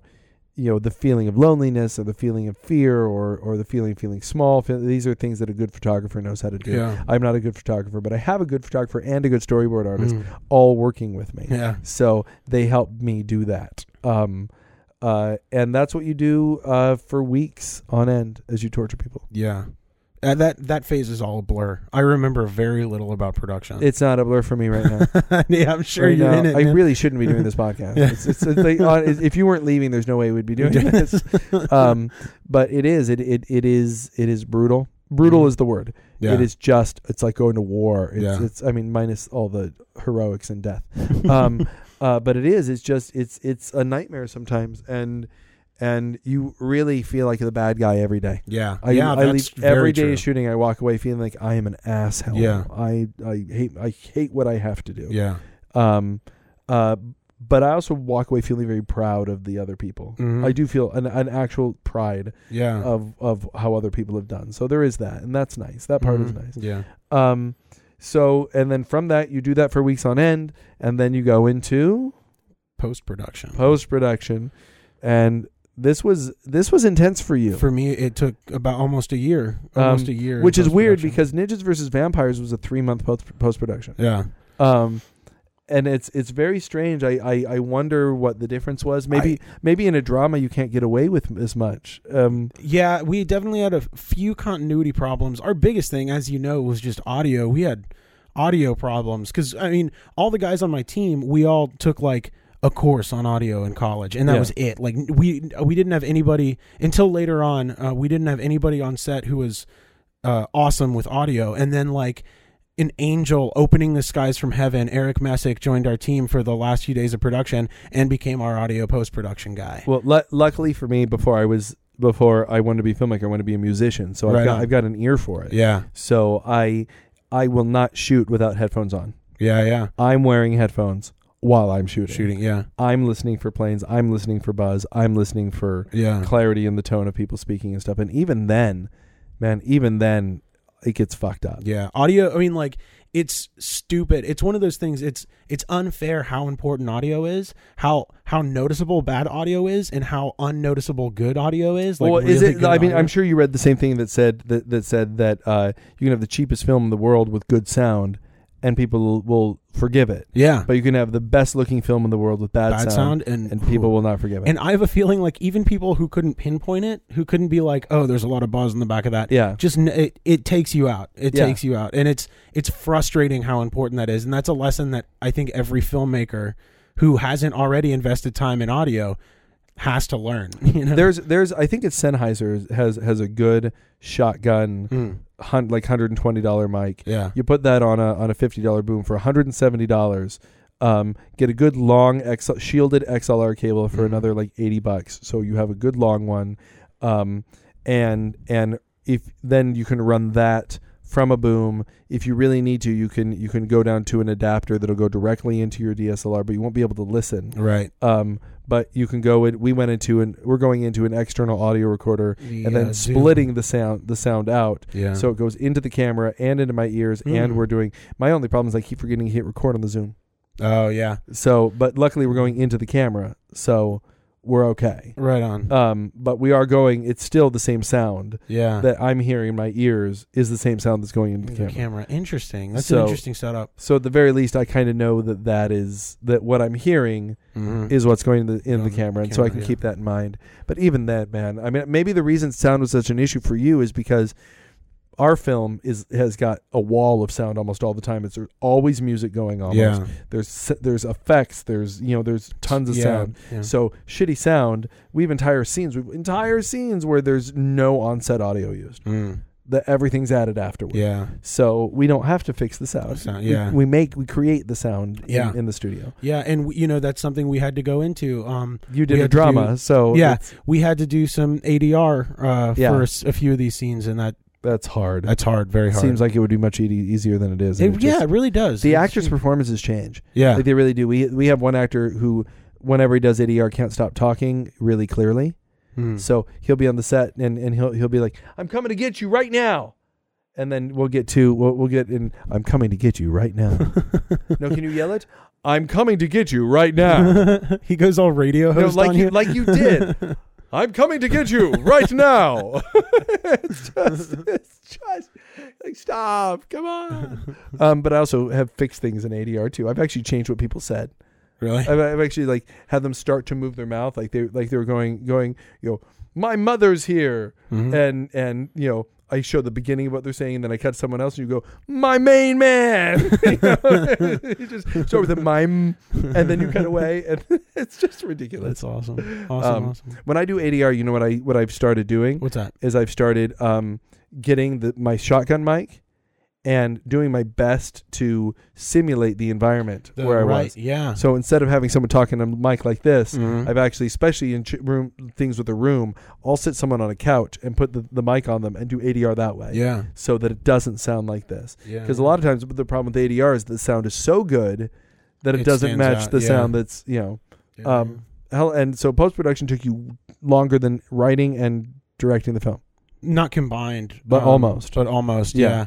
And it was weird. I got a rough cut pretty quickly because, w like I said, I we both love editing, so Yeah, it kind of that uh, inspiration lasts a little bit longer than it does for sure. shooting. Um, so yeah, I, I got a rough cut pretty quickly, and then it was just a matter of tweaking and fixing glaring problems. And we had a composer who was composing based on the footage I was Yeah. giving to him, and um, yeah, we just we had a lot to do, a lot to do. And so after post production is done, uh, you watch the movie Mm-hmm. and and you have your premiere, and then it's all done, right? Right. Yeah, movie's finished. Yeah. No, it's not. I'm, I'm still working out what the next chapter is. Yeah. Um, well, you just had the your first experience um, uh, watching. Uh, I just watched your movie with you. What was your experience sitting next to me watching the movie? Oh, I mean, I've had this situation set up with like Yeah. other people too. I hate it. I hate Yeah. it. I hate it. I hate it. I loved it in the theater uh, at the premiere because everyone they're friendly to you. The, They- are friendly, they- and it's also in the environment where, like, if one guy laughs at a joke, then thirty other yeah. guys catch on, you know. And so it's just it was a much more impressive thing. But it's it's hard to watch a comedy or a drama or anything and try to gauge a response for a single captive audience member. Yeah. You know, it's it's tough. Um, and plus, I I've, well, Do- I'm so you- sick of this do, movie. do you learn about the film watching it with me? Um, I learned more from our discussion afterwards. I can't gauge. There's no way I can get anything from your reaction while we're watching it. I would say that the most telling thing for zombies for me, I was in love with Ninjas vs. Zombies Uh. until we got accepted to the Appalachian Film Festival. Hmm. And we were a featured film. And so we went out excited, all of our cast members. Awesome. and That's and, so cool. and well, um, so we go there and we sit through everybody else's. We're the big one at the end. We're the like the the coup de grace. yeah. Um, and the room is filled at the beginning with everybody. Oh. But they're all the other filmmakers whose films are, you know, and as the audience starts to thin, we have about maybe 20 people left in the audience when Zombie starts. Still okay. Yeah, 20 is an okay people. crowd. Some really small room. Mhm. So, um, and then people start walking out during the film. Mm. And then you realize when they're walking out and when they're staying, and they don't know us. They don't even know which ones we are. Yeah. They haven't introduced us. They're going to introduce a- us afterward. Afterwards, right? There were eight people left when the film was done.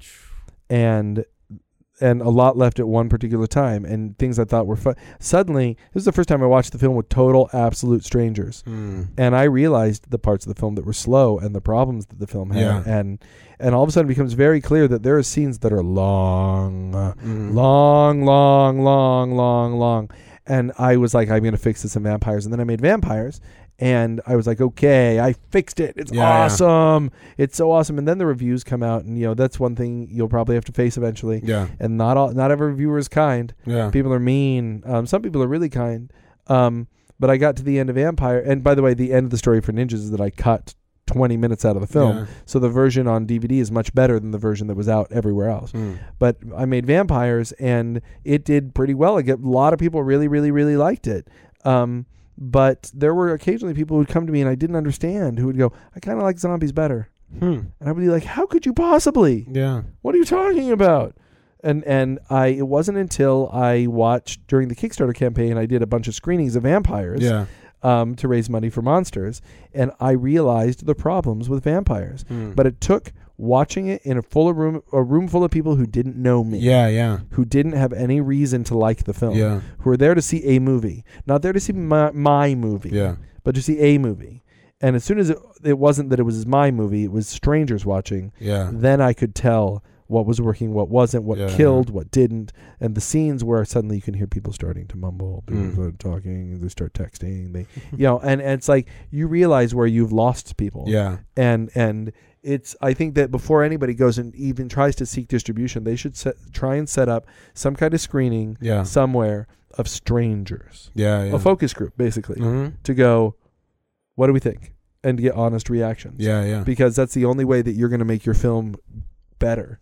Um, and I wish I had done that before the end of Vampires because there are things I would tweak, Mm. not change, not huge things, but things I definitely would tweak. Right. Right. Um, so, uh, and then the phase after that, of course, is the distribution phase. I've talked about that on Ninja versus You, um, getting a sales agent and all that. Maybe I'll talk about that more eventually, but that's, you know, that's a whole nother universe Yeah, uh, yeah, when yeah. it's done. Maybe I'll do another podcast on that yeah. one I, w- I would love to hear that actually. Um, but uh, boy, I've been talking so much, and I think the reason why is I've been kind of delaying this moment. Um, Uh-huh. Kidney Beans is not the only movie we watched tonight.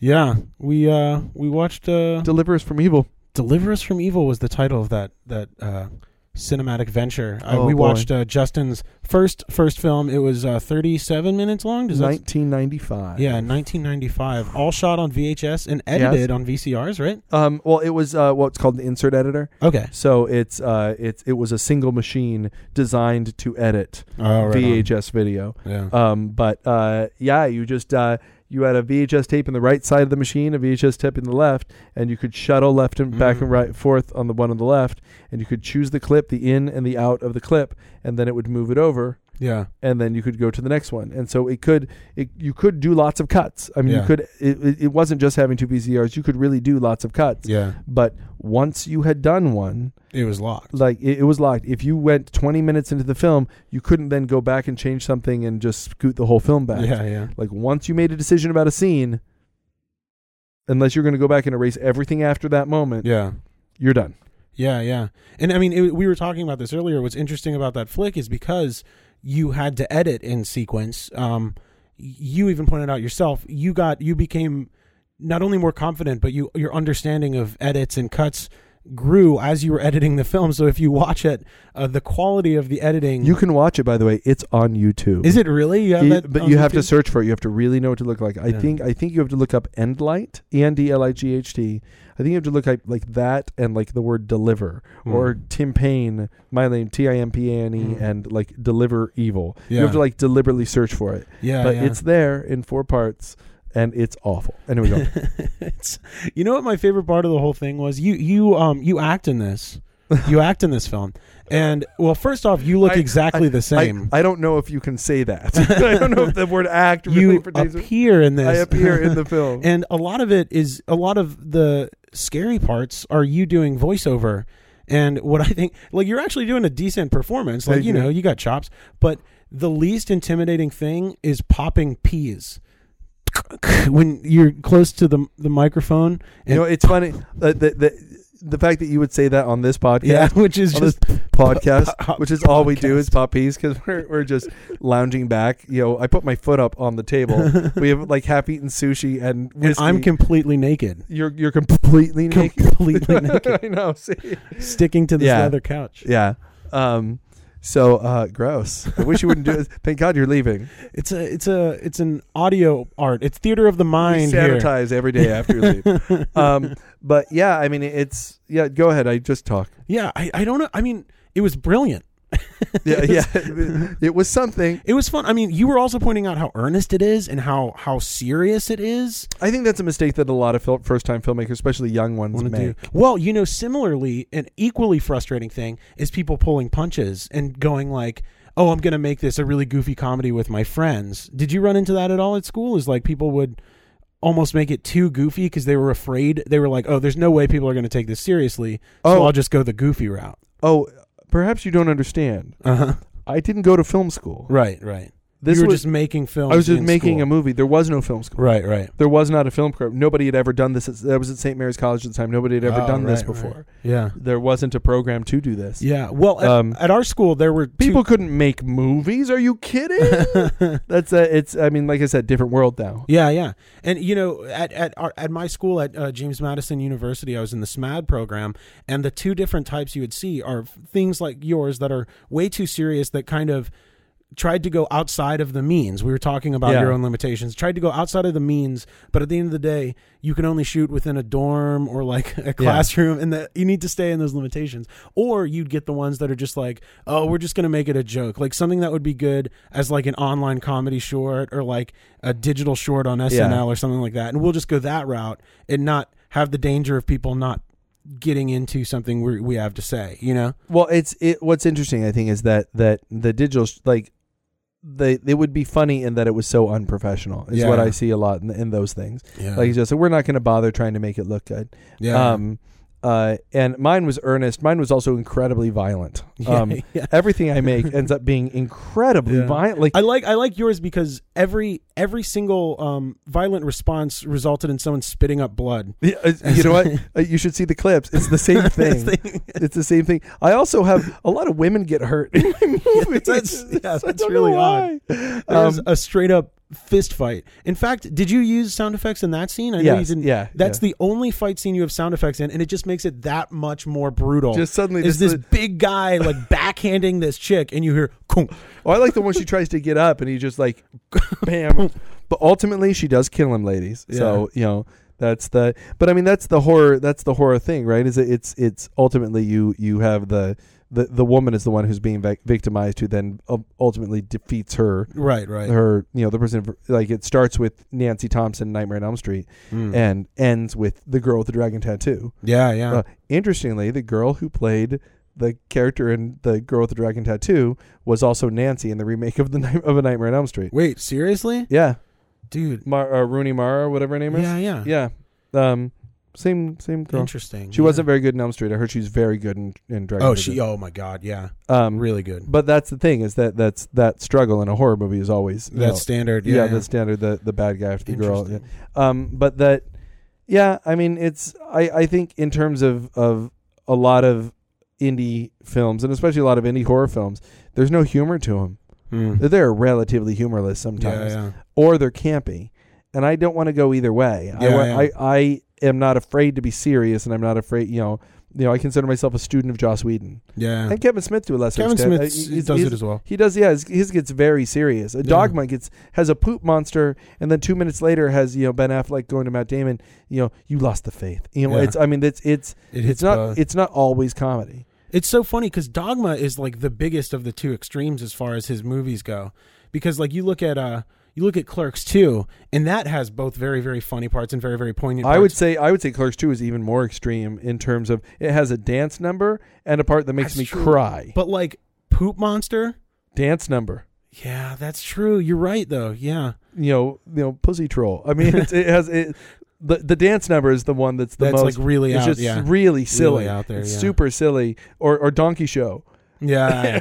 you know, you know who does it, and you might disagree with me on this, but someone I really dig, who's uh, really kind of getting. Uh, what am I saying here? Just have, has been. Who is it? um, Judd Apatow. Judd Apatow, Yeah, yeah. I knew what you were going to say, but you don't. and I'm just like trying to do this huge, here's the, grandiose here's the prologue, the prologue to the prologue to the end track. but he does it as well, um, but in a much more subtle way, and that's kind of what I was trying to emulate with Kidney Beans. Is the extremes aren't as great, Yeah. but he both goes from dick jokes oh, I I, I would say. scream match. Well, let, let me let me be clear. Kidney beans. I there's nothing in kidney beans that is remotely crass. yeah, that's well, yeah, that, that's true. That it, it would only be crass if you were watching it with your mom. Yeah, Um, like there's which I did. I watched it with my parents and my fiance's you, you, parents. you talk about pooing green. lots of poo You say the word not lots of poo. No, like one conversation about poo once. Yeah, Um, um, you have like three curse words, and the guy throws Yeah. up twice, but that's for drama. yeah. Yeah. And the, I counted them. There's five f words, yeah, and I'm, I'm sitting there. I'm like, why? But why? It's like, I'd cut him. yeah, right. No, no, for you, I would cut him down to one. Yeah, to one f word, huh? Yeah, you can get a PG thirteen with one, That's as long as it's not used in a sexual context. Yeah, exactly. And Have you ever seen them the-. Have you ever seen the beginning of of Be Cool? There's no, no- I never have. the sequel to Get Shorty. yeah. There's nothing about the movie that's very good except this. It's Chili Palmer, uh, John Travolta's character, is talking about why he got out of the movie business. And he said, you know what the problem is with movies? You can only say the F word one time to get a PG 13. If you say it more than one time, then you get an R. and when, as soon as I heard that, you know what I said? Fuck that. and that's the only time he says it the whole movie. And the movie's PG 13. That's funny. And yeah, That's it a was good bit. yeah, it's a really funny bit. um, it's so in. Uh, speaking of extreme movies, by the way, I just saw uh, Harold and Kumar Christmas. I haven't seen it yet. It's so ridiculous. Yeah. it's ridiculous. um, and I wish I had seen it in 3D because Yeah. it is a movie that should be seen in Seen 3D. it, I'm sure. but I'm it's sure. still, it's not, it's still really funny. And Neil Patrick Harris is my favorite person oh, in the he's world. fantastic. It's my, fa- he's my favorite person in the world. Um, uh, but okay, so so ultimately you got to see my failure as a, as a as a first time filmmaker.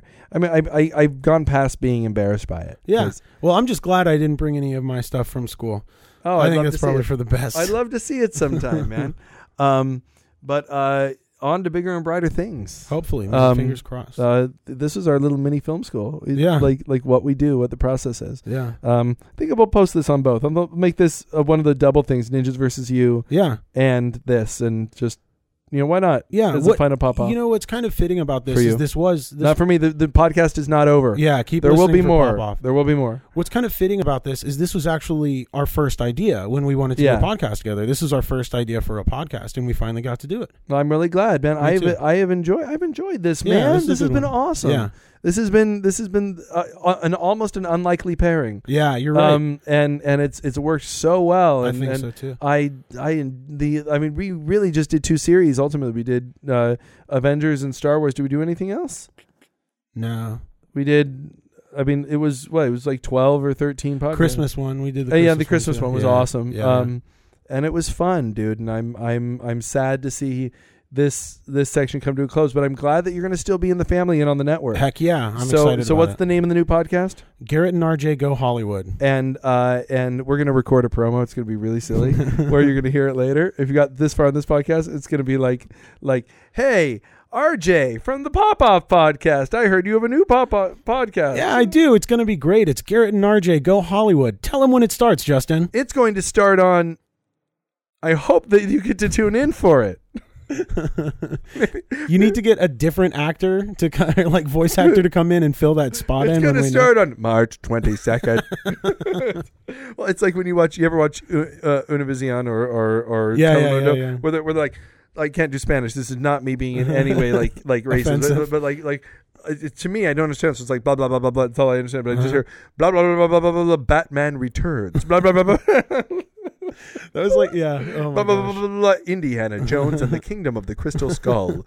Um, oh, we did that too, didn't we? Yeah, you're right. That was a quick one. That was a good one, though. that was a good Um, one. So, uh, so onward and upward, man. Congratulations uh, to this new chapter in your life. Thank dude. you, sir, and thanks It's for letting me uh, do this podcast. It's been awesome. Well, uh, we will all hear from you uh, in March then, Yeah, and I can't good. wait to um, listen to your adventures. Sweet. And you can find them here on the Endlight Podcast Network at endlightpodcast.com, where you can uh, where you can hear Trek Off, the uh, the Star Trek podcast, Pop Off, which is not usually like this, but is really more of a sort of a funny pop culture movie review podcast, um, and uh, and those and Ninjas versus You, which is all about the upcoming Ninjas versus Monsters, um, as well as uh, as the upcoming Garrett and RJ Go Hollywood. um, which is going to be coming in March. So uh, I'm Justin. and I'm RJ. And for the very last time, RJ, go ahead and say it. pop off.